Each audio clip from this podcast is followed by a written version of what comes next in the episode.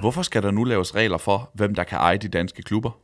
Hvad kan man egentlig stille op inden for gældende lov om aktiehandel? Og hvem ejer de største danske klubber? Mit navn er Sebastian Stanbury. Med mig har jeg som altid Gisle Thorsen. Velkommen til Super på Podimo. Gisle, det her det er en special. Sidst vi optog, det var i sidste uge, så fortalte vi, at næste episode var anden halvdel af de to episoder, vi lavede om spillerbudgetter i Superligaen. Og så skete der noget. Nu kommer vi så med en special. Hvorfor? Ja. Jamen, det, det gør vi, fordi at vi øhm, faktisk umiddelbart efter vi havde optaget den udsendelse, der, der, der fik vi noget information mm. omkring, øh, det, det, det lyder måske noget lidt kedeligt, men det er det ikke, et øh, cirkulære, øh, som vi, øh, vi har set omkring ejerskaber i dansk fodbold. Og der tænkte vi, det er så relevant, at øh, vi går i studiet og laver en udsendelse om det. Der har været øh, også offentligt på det seneste snak om, at der kommer det her cirkulære. Der kommer nye regler for ejerskaber i Superligaen. Øh, øh, undskyld, i dansk fodbold generelt, i kontraktklubberne. Det, her, det er mere end det her, det vi har. Det her det er ikke offentligt tilgængeligt, det vi har øh, til rådighed. Det er udkastet til det her cirkulære, der kommer. Ja, og som, det, det, det bliver behandlet her i marts. Altså lige nu er det, kan vi sige, i høring ude hos øh, klubberne, og de skal så øh, melde ind, og fristen, jamen det er faktisk allerede i, i denne her uge, midt i denne her uge. Den 17. marts? Hvis de har nogle øh, mm. kommentarer, og så håber man, at, øh, at man allerede kan vedtage det den 22. marts. Lige netop, og så træder det i kraft med det samme. Mm. Så, så det, er, det er derfor, vi er, vi er gået lidt i breaking mode. Vi har lige et lydklip fra podcasten Bæk bag bolden, hvor divisionsforeningens formand Thomas Christensen, han fortæller lidt om, hvorfor det er, man gerne vil gøre noget ved det her. Men det, der er vigtigt at konkurrere, altså det, som der er måske, som der bliver sagt, øh, som er det største bekymring for os, det er, at øh, ejerskifterne kan ske uden, at der er en sanktion. Uden, at der er en, en hvad kan man sige, et tjek af, hvem det er, der, der skifter Det skal reelt ikke godkendes nogen steder. Det er, sådan har det været indtil for nylig, fordi at vi lever i et land, hvor man kan handle aktier frit. Øh, det er vi jo glade for, det er jo liberalt, men man kan handle aktiefrit. Men er du det, ved at ændre det? du? Kan du, kan, er du ved at ændre det? Kan du...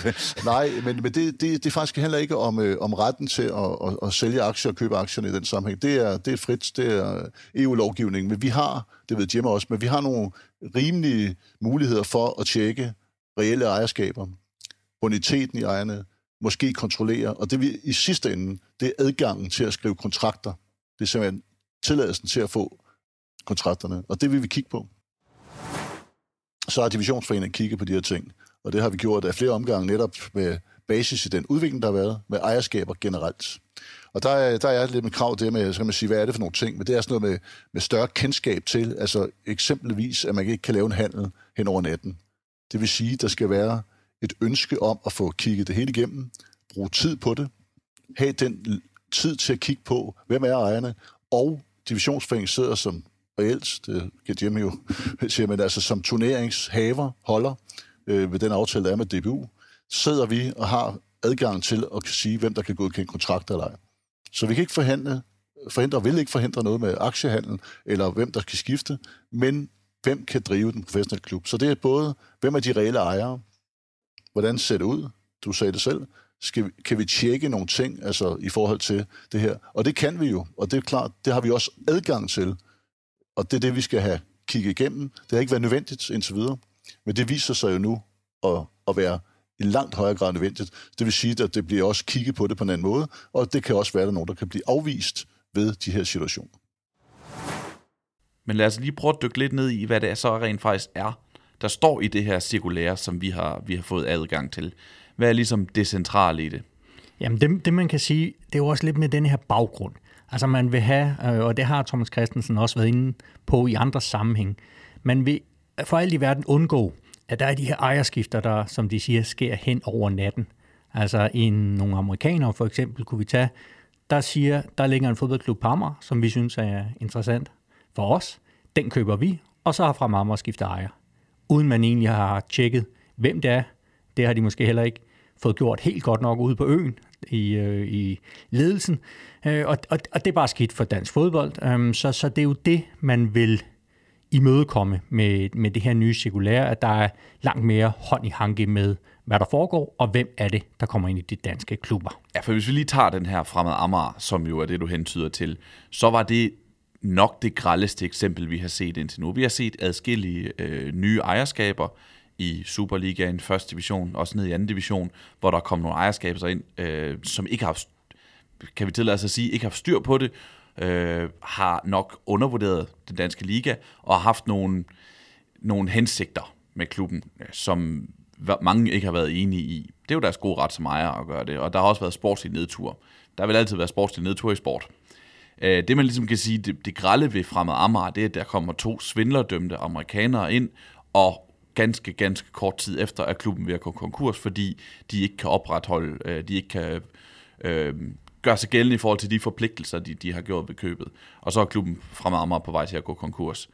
Så, så det var ligesom et grældt eksempel, og det, det er det, man nok vil gøre noget ved nu.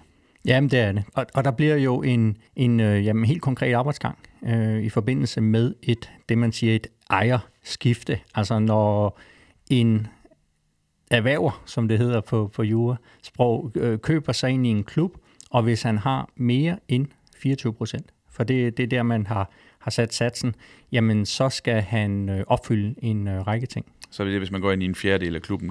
Vi har jo, som, som jeg siger, nu siger jeg det for tredje, fjerde gang eller sådan noget, tror jeg, vi har cirkulader, som det ser ud udkastet. Jeg synes, det, det bliver interessant nede ved det, der hedder punkt 1,6. Og det her, det er det her, hvor der kommer nogle konsekvenser. Ved ejerskifte bortfalder klubbens kontrakttilladelse udstedet i medfør af de til enhver tid gældende klublicensregler eller regler for kontrakttilladelse i 2. og 3. division automatisk og uden varsel, Jævnført dog Superligas 1,7. Klubbens eksisterende spillerkontrakter består. 1,7 kommer så her. Kontrakttilladelse kan bevares eller generhverves, så fremt erhververens dokumentere at opfylde kravene i dette cirkulære, enten på tidspunktet for ejerskiftet eller efter ejerskiftet.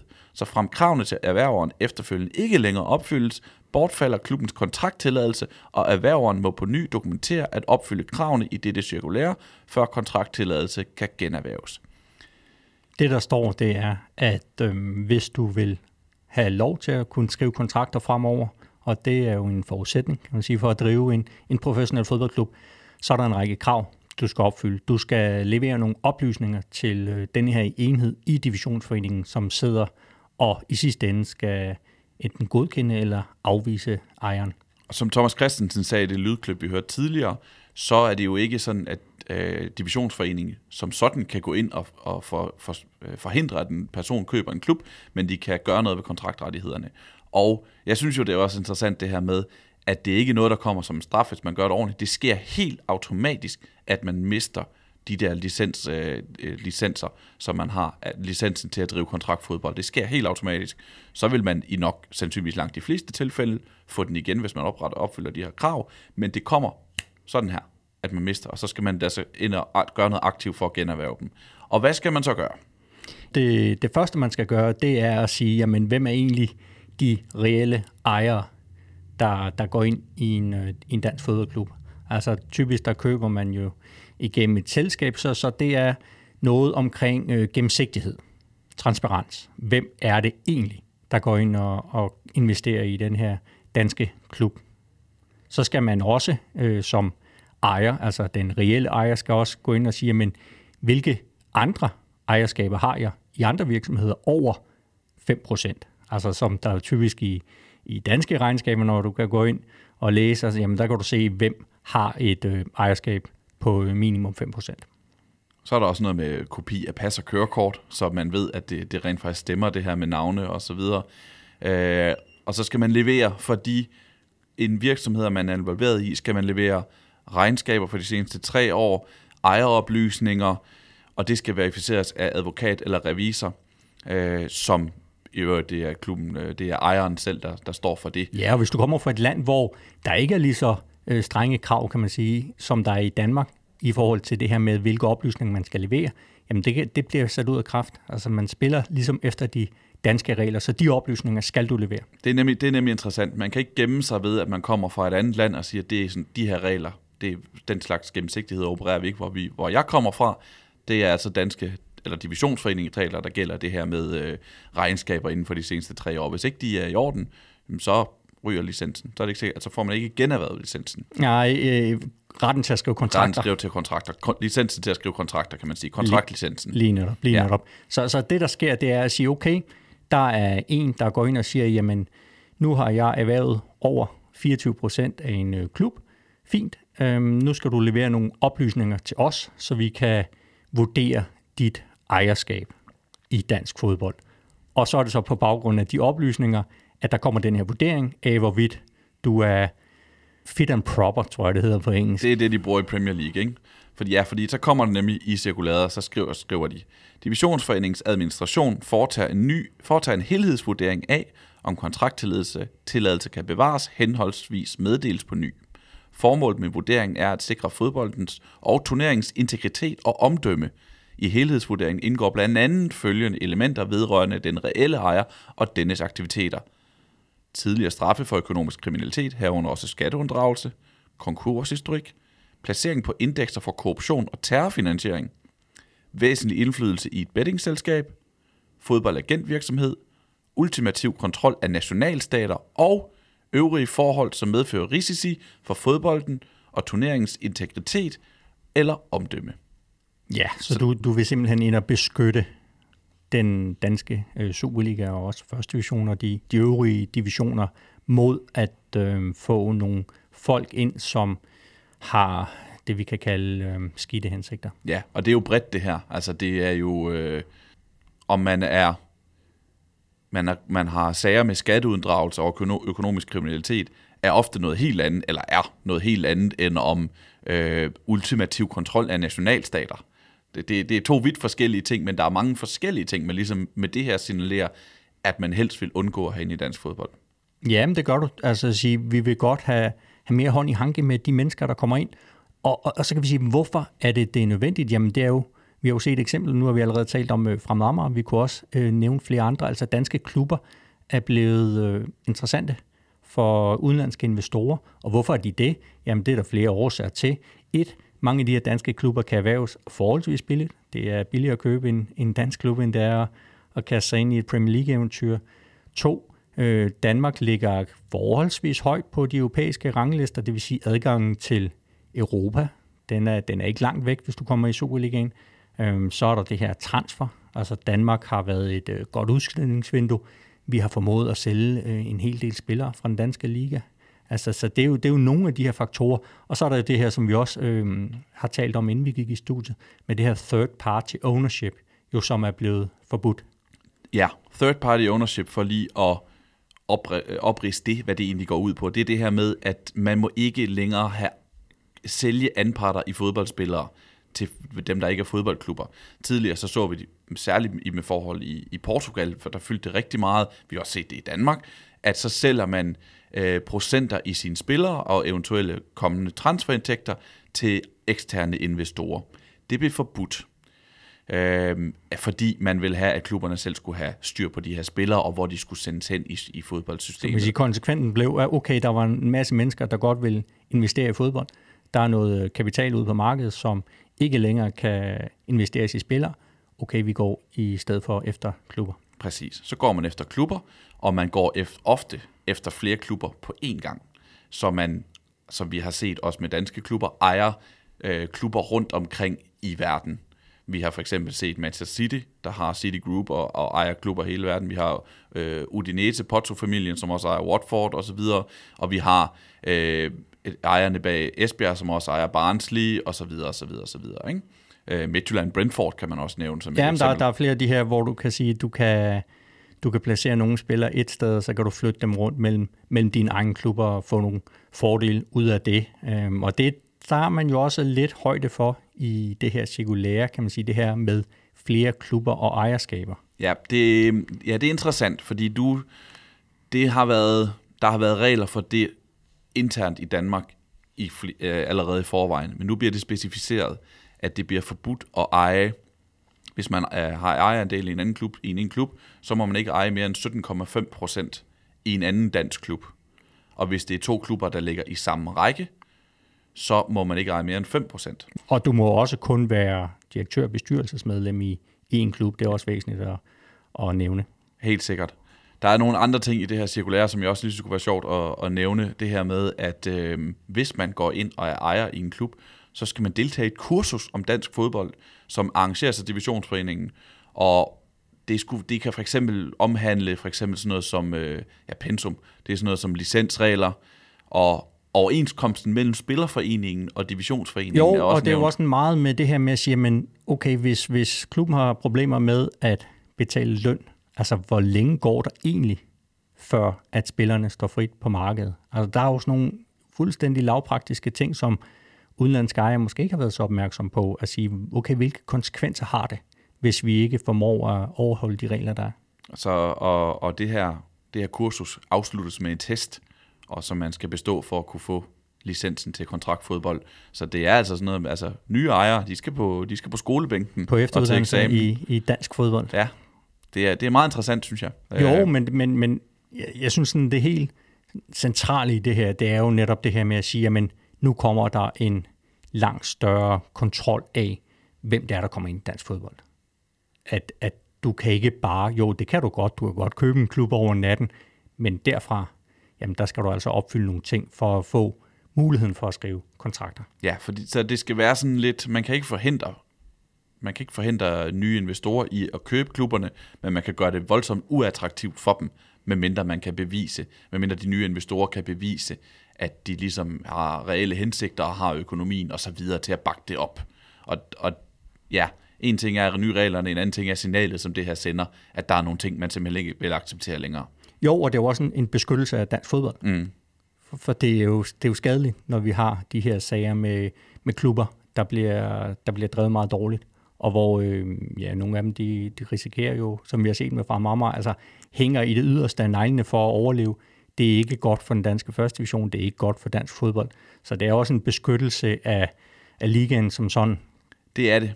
Skal vi ikke gå videre til at kigge på, hvem der egentlig ejer de danske klubber? Jo. Det har du siddet og, og, og gravet i. Ja, det er, det, og det er jo interessant, og der har vi jo også kunnet se, at der er jo også sket meget inden for, for de seneste år. Um, jeg synes, vi skal starte i Superligaen. Mm. Ja, du bestemmer, hvor vi starter. Fra toppen eller bunden? Lad os bare starte fra, fra toppen af. Ja, men der kan man det jo ikke øh, komme som, øh, som den helt store overskillelse for nogen. Altså FC København, de har jo ligesom tre øh, hovedejere, hvis vi kan sige det på den façon. Erik Skjerbæk, som jo kom ind i den her sidste Østergaard-periode, Flemming Østergaard, og nok også mente, at han havde købt sine øh, aktier lidt for dyrt. Øh, det var jo også en, en medvirkende årsag til, at, at Flemming Østergaard ja, både røg ud og, og mistede det her æres medlemskab i FC København. Men han er inde og har lige knap 30 procent af aktierne. Han kom ind sammen med, med Karl Peter Korsgaard, der har lige over 20 procent af aktierne. Skærbæk har løbende købt op, så han er, han er i dag den øh, største aktionær, og så den sidste Lars Seier med øh, 22,55 procent. Det er, de har efterhånden været der længe, Skærbæk og Korsgaard. Det, det, det, det, de har efterhånden sat deres præg på, på den Jamen, det har de. af men- omvej øh, Jo, men tid. det, de har også været der længe, fordi de øh, købte på et tidspunkt, hvor aktien øh, den var dyr. Det vil sige, den investering, de lavede, den, øh, den var meget bekostelig for dem. Øh, efterfølgende, der falder aktieværdien på øh, FC København jo, jo ret voldsomt. Øh, så har de af et par omgange trukket nogle penge ud, altså udbyttet til aktionærerne, og på den måde fået lidt af deres øh, investering dækket. Øhm, men de er der jo også for at beskytte deres investering, så det er jo det er nok den primære årsag til, at, at de er der. Det er jo ikke på grund af, at de, de elsker fodbold. Det var en ud af 24 klubber, så vi skal, vi skal en del igennem her. Det bliver, det bliver godt. Så lad os gå videre til den næste Brøndby. Jan Bæk Andersen, øh, som har 55,3 procent af aktierne derude, og ja, derved øh, er det jo ham, der, der kan sidde og tage beslutningerne uden at, at tænke på, hvad de andre aktionærer øh, måtte mene om det. Det, øh, der er ikke nogen grund til at gå længere ned i Jan Bæk Andersen. Alle ved, hvem han er. Og hvad Ja, han, men man kan sige, at det vi kan bruge anledningen til, det er jo at tale lidt om de her motiver Mm. mm. for at gå ind i en fodboldklub. Der, der, der kan jo være forskellige øh, årsager til, at man går ind, og det er jo også der, hvor man siger, de her udenlandske ejerskaber, som kommer ind i dansk fodbold, det er jo ikke hjerteblod, som jo nok er den primære årsag til, at Jan Bæk Andersen købte sig ind i Brøndby. Det er jo ikke nogle amerikanere, der sidder derovre på vestkysten eller østkysten, eller hvor de nu sidder og tænker, jamen det er da bare det fedeste øh, at hænge en klub på Amager i Danmark. Det er, jo, det er jo et andet motiv, det er det her øh, sådan økonomiske motiv, typisk at sige, okay, vi mener, vi kan, vi kan lave noget forretning på det, øh, og det var jo også derfor, Korsgaard øh, og, og øh, Erik Skærbæk går ind i, i Parken Sport Entertainment, at, at der er en forretningsmulighed. Mm. Og der, det er nemlig vigtigt at, at sondre imellem og skælne imellem, hvad, hvorfor de egentlig går ind i de her klubber. Ikke? Jo, selvfølgelig. Øh, Jan Bæk Andersen vil jo også helst lave penge med, med sit Brøndby-projekt. Det, er der, det er helt sikkert. Der er jo ikke, selvom de har mange penge, så er der ingen, der kan lide at miste penge på, på det, de laver, og det er jo succesrige forretningsfolk, så der er jo også det her, øh, jamen vi er vant til at lave gode forretninger, så det, det følger jo lidt med at sige, men der, der er jo ingen af dem, der, der bare smider de der penge for sjov. Du har lavet sådan en lille, øh, en lille oprids af, hvad er egentlig årsagen til, at man, hvis den groft skåret ud, så har vi, vi skitseret fem muligheder for, hvorfor man køber sig ind i fodboldklubber. Økonomi, PR-værdi, hjerteblod, personlig motivering. Ja, som også kan, kan du kan sige, læner sig lidt op af, af hjerteblod. Øhm, som, som, altså, der, der, kan være, der kan være forskellige forhold, der, der gør sig gældende. Og så den sidste, det er, det er den også mest grælde hvidvaskning af penge. Ja, øh, som... det, det ser vi nok ikke i dansk fodbold, Nej. men det cirkulære, som vi ser, det er jo også for netop at undgå, at der kommer nogen ind med, øh, med det motiv. Lad os hoppe videre, og så gå videre til FC Midtjylland. Den øh, blev ændret for ganske nylig, så, så der nu er ikke kun af Matthew Benham som sådan den helt store ejer. Nej, Anders Holk Poulsen, han har øh, 23,75 procent, og så 25 procent af stemmerettighederne, så, så han øh, bestemmer en fjerdedel. Og så er der Benham, som ejer lige over 70 procent. Lige netop. Okay. Øh, og stadigvæk er majoritetsejer og, og kan trække i, i de tråde, han nu har, og hele det her forhold til Brentford, hvor det også kan, der kan være en synergi. Og så er det, vi kommer ned i nogle klubber, som ikke har helt lige så markante ejere. Det er ikke, det er ikke ejere, vi kender lige så godt som dem, vi har, vi har nævnt. Altså når man snakker Midtjylland, Brøndby, FC København, så vil Benham, så vil Jan Bæk, og så vil Korsgaard og Skærbæk øh, virkelig fylde, så de har fyldt meget i snakken. Det er ikke helt det samme, hvis vi kommer ned i det, nogle af de... Og også de, typisk, fordi ejerskabet er spredt ud på, på mange flere. Ja, det kan man sige, det, det er det jo også i Brøndby, fordi der er rigtig, rigtig mange, der har aktierne. Men der er jo typisk som i Brøndby's tilfælde, en mand, der sidder på en, en meget, meget stor portion. Ja, og der er også store portioner i AGF, som er det næste, vi hopper til, men ikke på samme måde, som, øh, som det er for eksempel i, i, i de klubber. Nej, altså den, som ifølge årsrapporten har øh, flest aktier, det er Hans øh, Vestergaard, som har 19,5 procent af, af aktierne i AGF. Det er en tidligere, tidligere ejer af den her ejendomsmælerkæde, der hedder Koljos, som øh, mange også nok kan huske stod på AGF's trøjer på et tidspunkt for efterhånden en del år siden. Faktisk også Vejles trøjer en kort periode, mener jeg. Og så er der en, en Kim Larsen, ikke den Kim Larsen, der har lige over 15 procent. Han er også en, en involveret i Aarhusiansk fodbold, har blandt andet været i uh, Lysing IF i en, i en periode. Uh, og har også noget, noget selskab derovre i, i, i Jylland. Men som, som du også sagde, der er jo ikke den her øh, store figur, som, som siger, okay, det her det er ligesom min klub. Nej, og så kan vi gå videre til, til AB, hvor jeg tæller 1, 2, 3, 4, 5, 6, 7 personer, som, øh, eller syv personer, skråstrej selskaber, som ejer mellem 5 og 10 procent af, af AB. Ja, der er seks, der er mellem 5 og, og de her 9,99 procent, og så er der så to, der igennem et selskab øh, har 10 til ja, knap 15 procent. Men, men det er jo også mere for at tegne det her billede af, jamen, vi kan ikke kalde dem småaktionærer, for det er de bestemt ikke, men de har en, en, en væsentlig post, men på ingen måde en øh, bestemmende post. Og det er også derfor, at OB er en af de klubber, som man indimellem hører om som attraktivt eller relevant for en større overtagelse øh, fra udlandet for eksempel. Det er fordi OB ikke har den her ene eller ejer, eller en, en, en eller flere ejere, som tegner øh, virksomheden gennem en, en stor ejerandel. Helt enig. Og det er modsat den klub, vi kommer til. Ja, det skal jeg love for. OB.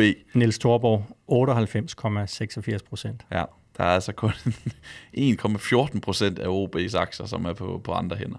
Ja, og, og, og der kan vi sige, det her, der, der kan vi jo også tale om en, en mand, som har investeret rigtig, rigtig mange penge i udenlandsk fodbold, topfodbold, øh, men, men ikke helt har fået udbytte for det. Han har så en, masse andre forretninger, som, som gør, at han øh, i hvert fald finansielt kan leve med, med det tab. Jeg tror, han klarer sig.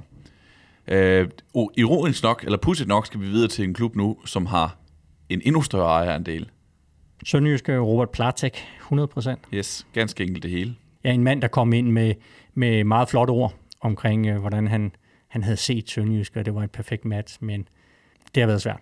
Ja, de, det har det været, og det har ikke været nogen sportsstyk succes, i hvert fald indtil videre. Nu er de jo så gå i gang med at gå i hvert fald i en anden retning den, end den amerikanske, stadigvæk med samme ejer, men virkelig have fokus på, på landsdelen i forhold til de og ting. Og Platek-familien, som jo også har øh, flere klubber mm. rundt omkring i Europa. Ja, Spezia blandt andet nede i Italien, som vi ved, og som Sønderjysk allerede har handlet med ved at sende, øh, ved at sende øh, for eksempel talentet Julius Bæk derned. Emil Holm er, er solgt dertil også, men er blevet lejet tilbage igen. Øh, så Emil Kornvi er købt af Spezia i Lyngby, så øh, udlejet til Sønderjyske. Så ja, der er virkelig gang i det her med, med, med flere klubber. Randers?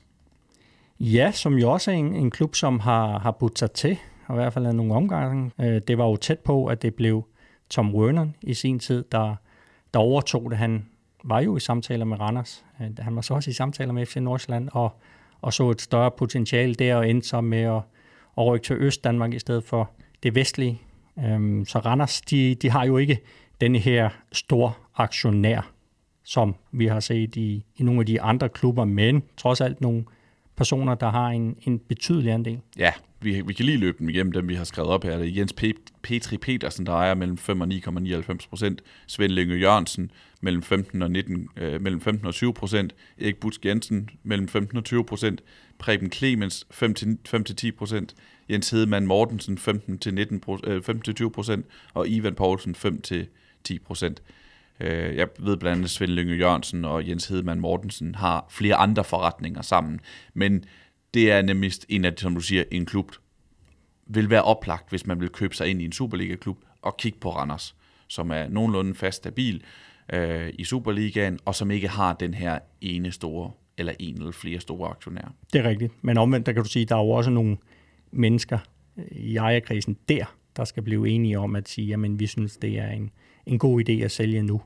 I, øh, I FC Nordsjælland, der var der nogen, der synes det var en god idé at sælge for ganske kort tid siden. Det var Tom Werner, der var den store aktionær i, i FC Nordsjælland. Nu har Mohamed Mansour, som fra den her Mansour Group, nede i den egyptiske Mansour Group, købt sig ind på, på næsten 65 procent.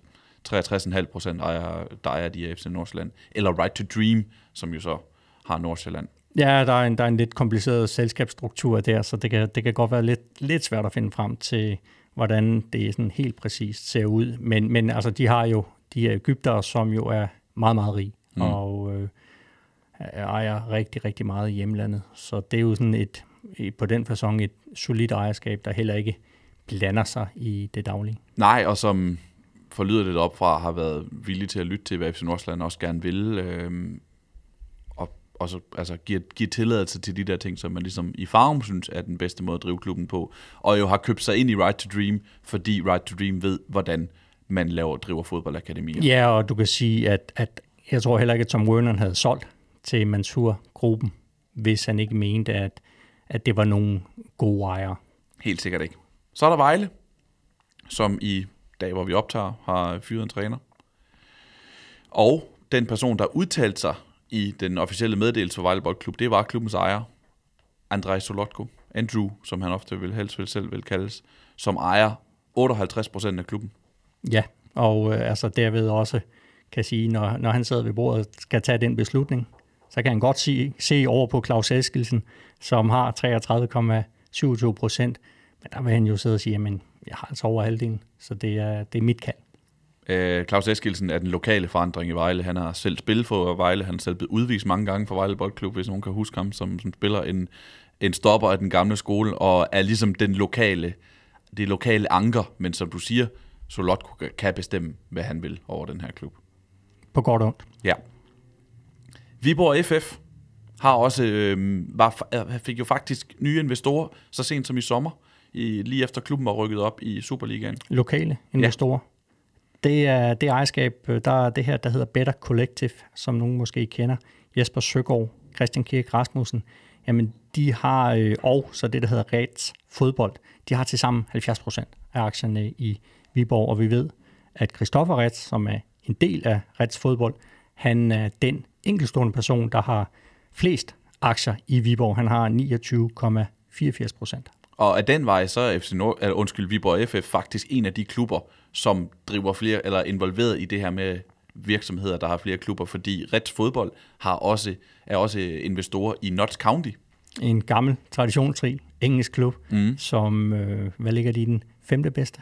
Er det dernede, de er efterhånden? De har jo den der drøm om at skulle tilbage. Det er jo en af de aller, aller øh, ældste klubber mm. i verden. Øh, men, men jeg tror ikke, at der er sådan en direkte synergi på nuværende tidspunkt i forhold til, til Viborg. Det er, det er næppe ret mange spillere fra Notts County, der kan forstærke Viborg. Nej, øh, øh, og det giver heller ikke rigtig mening den anden vej rundt. Det er ikke derfor, at de her to klubber... Er, det er i hvert fald ikke, det er ikke en synergi, vi har set indtil nu, må vi sige. Det, det virker ikke til det, derfor at Reds Fodbold er gået ind i Viborg for at lave en form for synergi der. Nej, det er netop det her øh, hjerteblod. Så er det Silkeborg, også en af de klubber, faktisk kan vi sige, vi havde med i seneste Super. Der talte vi jo med, med Kent Madsen, som sagde det her, man var man kiggede på muligheden for at få eksterne investorer ind, øh, og det er også en af de klubber, som ikke har den der helt store investor, men har en, en dels mindre investor. Jeg vil sige, Ken Madsen er jo faktisk den, der har, der har allerflest aktier. Direktøren i Silkeborg, han har mellem 15 og 19,99 procent aktierne i Silkeborg. Ja, og så er der en anden familie, som vi, øh, eller der er en familie, som vi bed mærke i, som, som også har været sjov at nævne i den her sammenhæng. Familien Brunsborg, som øh, gennem Lars Larsen Group har øh, mellem 5 og 9,99 procent af aktierne, så det er, det er Lars Larsens øh, arvinger. Ja, det er Jakob Brunsborg, han er, han er øh, formand i, øh, i Jysk, så det, det er den vej rundt, at, at koblingen til Lars Larsen er ligger. Vi går ned i første division.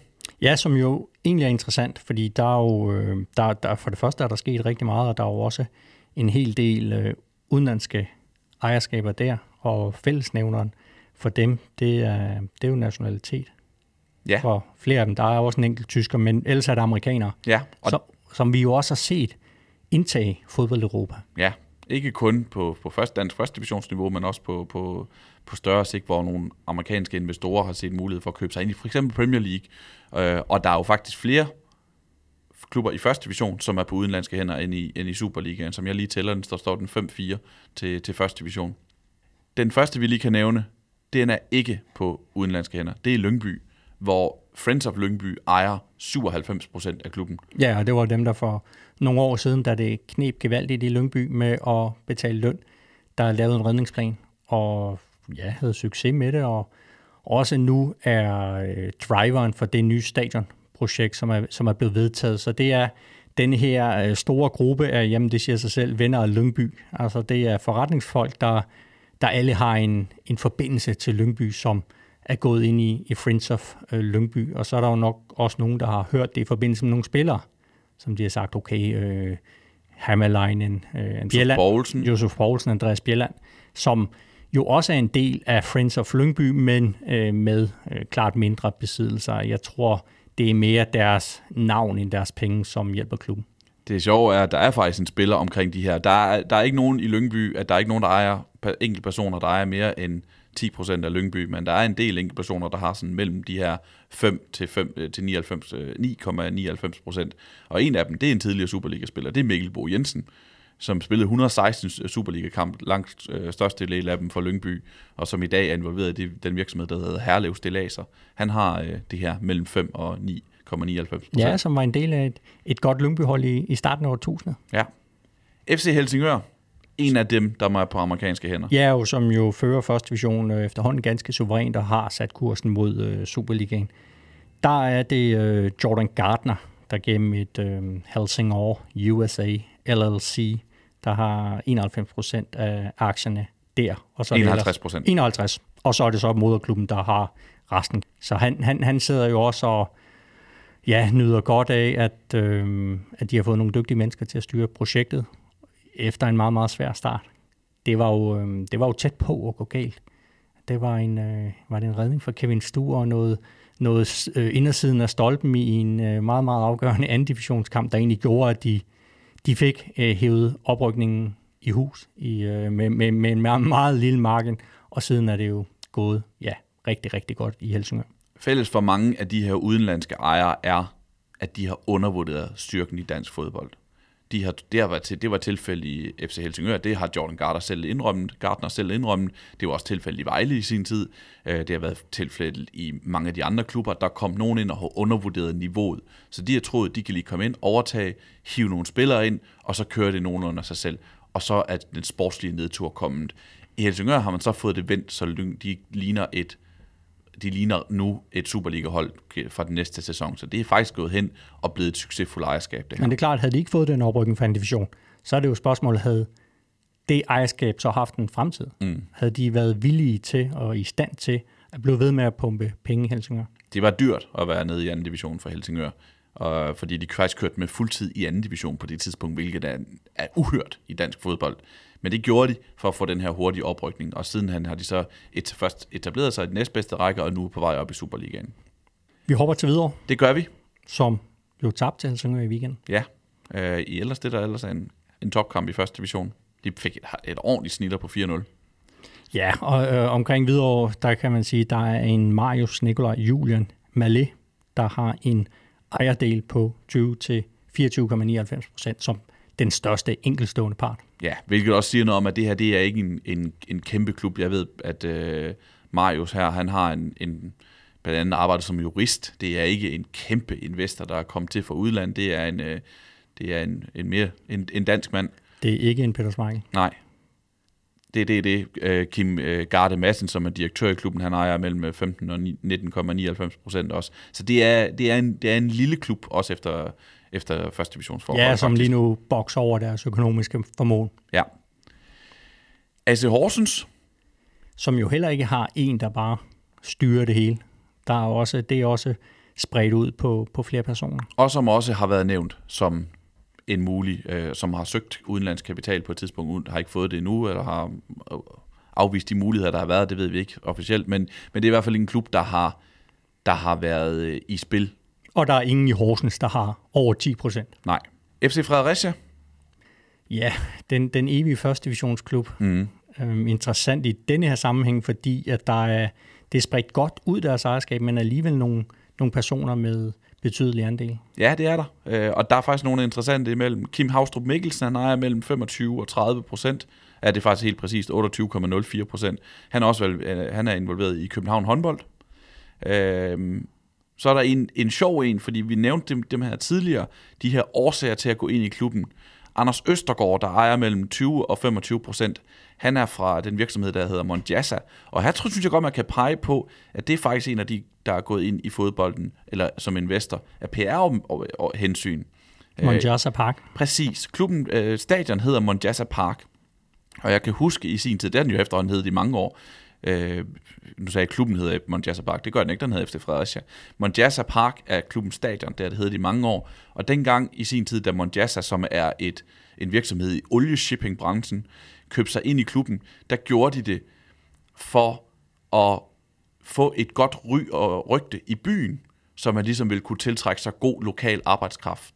Og man kan måske sige, at det er samme årsag til, at øh, det er en mulighed i hvert fald, at det er derfor, Anders Østergaard han også er gået ind og, og ejer noget af klubben. Det var i hvert fald grunden til, at Monjasa i første gang involverede, involverede sig i FC Fredericia. Så noterer man så også øh, Morten Rabeck.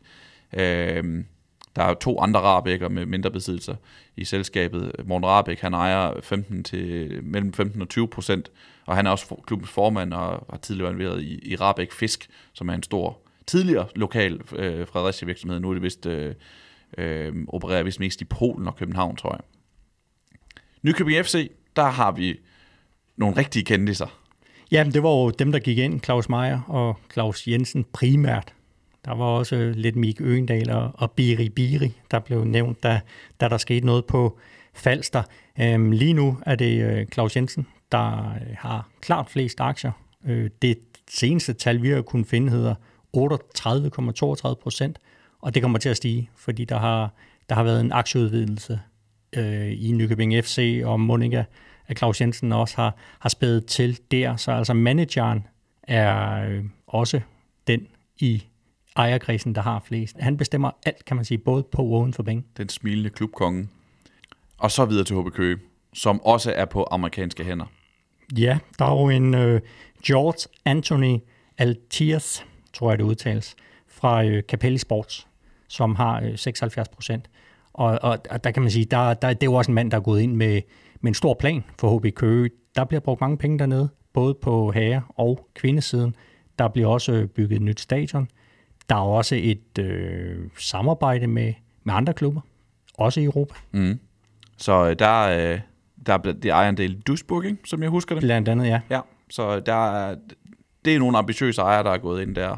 Men igen, selvfølgelig med det formål at tjene penge, men også klubudvikling. Og der kan du sige, det var ikke en handel, der bare skete over natten, som vi ellers har set med, med andre, der er kommet ind. Det var Per Rud i, i den podcast, hvor vi tog klippet med Thomas Christensen, der forklarer han, at, at det var altså mange samtaler over lang tid, inden at man blev enige om, at øh, man skulle lave et øh, samarbejde.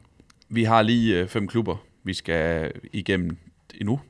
Det er Vendsyssel FF som den eneste, som også er, øh, som den første, som er fuldstændig på danske hænder. Igen. Ja, for der, der har jo også været, været kaos i, i den klub. Nu er Jakob Andersen, som er far til Joachim Andersen, han øh, er tilbage som ene ejer. Mm. Han ejer det hele, efter en, en turbulent tid i Vendsyssel. Ja, de havde øh, den her svejsiske investorgruppe, ikke?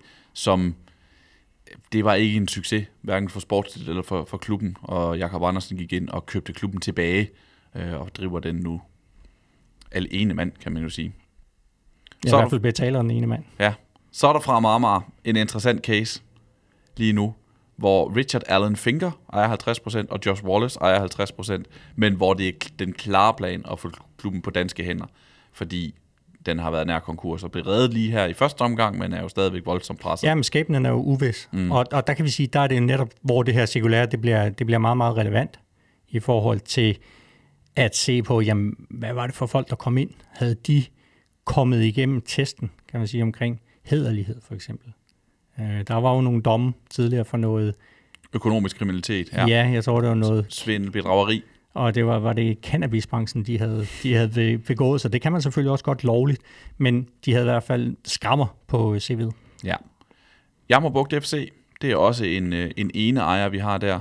Claus Dieter øh, Willy Müller, tysker fra Hannover, mm. som øh, jo også kom ind for ganske nylig og overtog der, og der har vi jo også virkelig set øh, konsekvensen af det. Han ejer det hele. Og det er svært at finde en, en dansk spiller på, på deres holdkort. Ja, det er helt klart økonomiske hensigter, han er kommet til. Han har nogle, nogle spillere, han skal have igennem det her system, og som han skal udvikle i, oppe i Jammerbugt, og så skal han solge dem videre.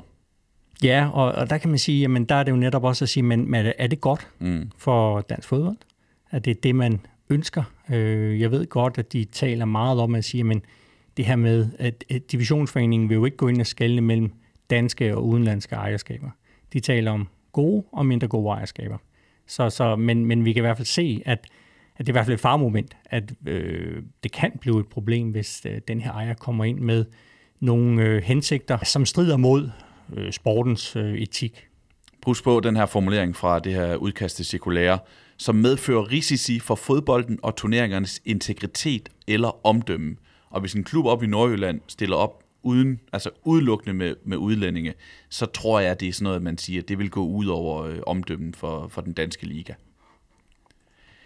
Så har vi to klubber tilbage. Hobro, hvor, øh, som er på danske hænder.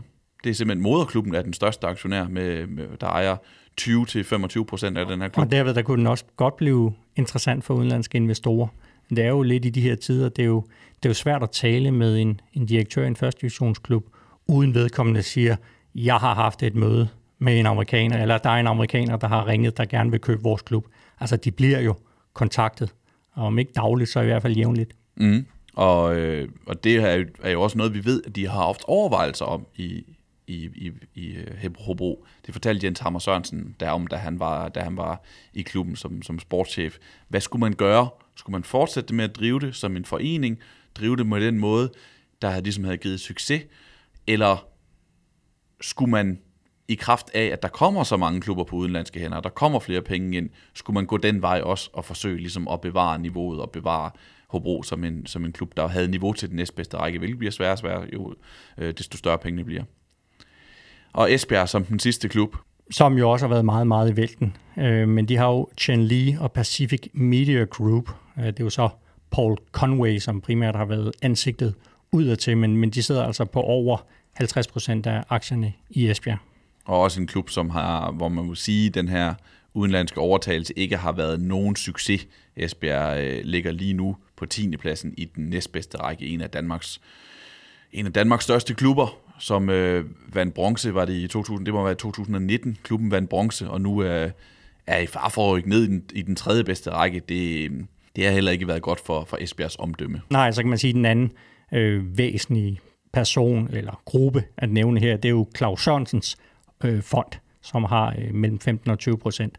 Det er jo også nogle mennesker eller en fond, som har støttet gevaldigt op omkring Esbjerg rent økonomisk. Det er interessant, hvis man kigger ned øh, på stillingen i optagende stund i den, i den næstbedste række, så ligger Helsingør på med de amerikanske ejere nummer et, ganske suverænt nummer efterhånden, efterhånden i den, i den i Nordic Bet Ligaen. Men nede i den nederste halvdel, der finder vi altså fra, fra, fra bunden Jammerbugt FC på tyske hænder, Fremad Amager på amerikanske hænder lidt endnu, og Esbjerg også på amerikanske hænder. Øh, det er jo ikke så det er ikke noget kønssyn. Nej, og det, det fortæller jo også øh, historien om at sige, men en ting er, at de her klubber måske ikke er så dyre at købe sig ind i, men, men det kræver alligevel både know-how og kapital at få øh, sportslig succes. Det må være konklusionen, og det kræver fremover kræver det for at få licensregler, så, øh, eller kontraktlicens, så gennemgår der, kræver det også nogle helt nye regler, eller nogle helt nye krav fra divisionsforeningen. Blandt andet skal man simpelthen gennemføre en eksamen. Det synes jeg var pudsigt, at man skal, man skal til eksamen i, i dansk fodbold, før man kan få lov at få det, de her licenser. Ja, og det er jo den 22. marts, mm. som øh, at divisionsforeningens bestyrelse håber at kunne øh, vedtage det her cirkulære, og så træder det i kraft med det samme. Har vi mere, vi skal, vi skal igennem, Gisle? Jeg tror, vi er kommet meget godt rundt omkring ejerskaberne og de forskellige former, der er for ejerskaber i, i de to bedste rækker i Danmark. Jeg tror, vi kommer til at snakke mere om ejerskaber i løbet af, af Super, som, som sæsonen skrider frem. Men uh, tak fordi I lyttede med.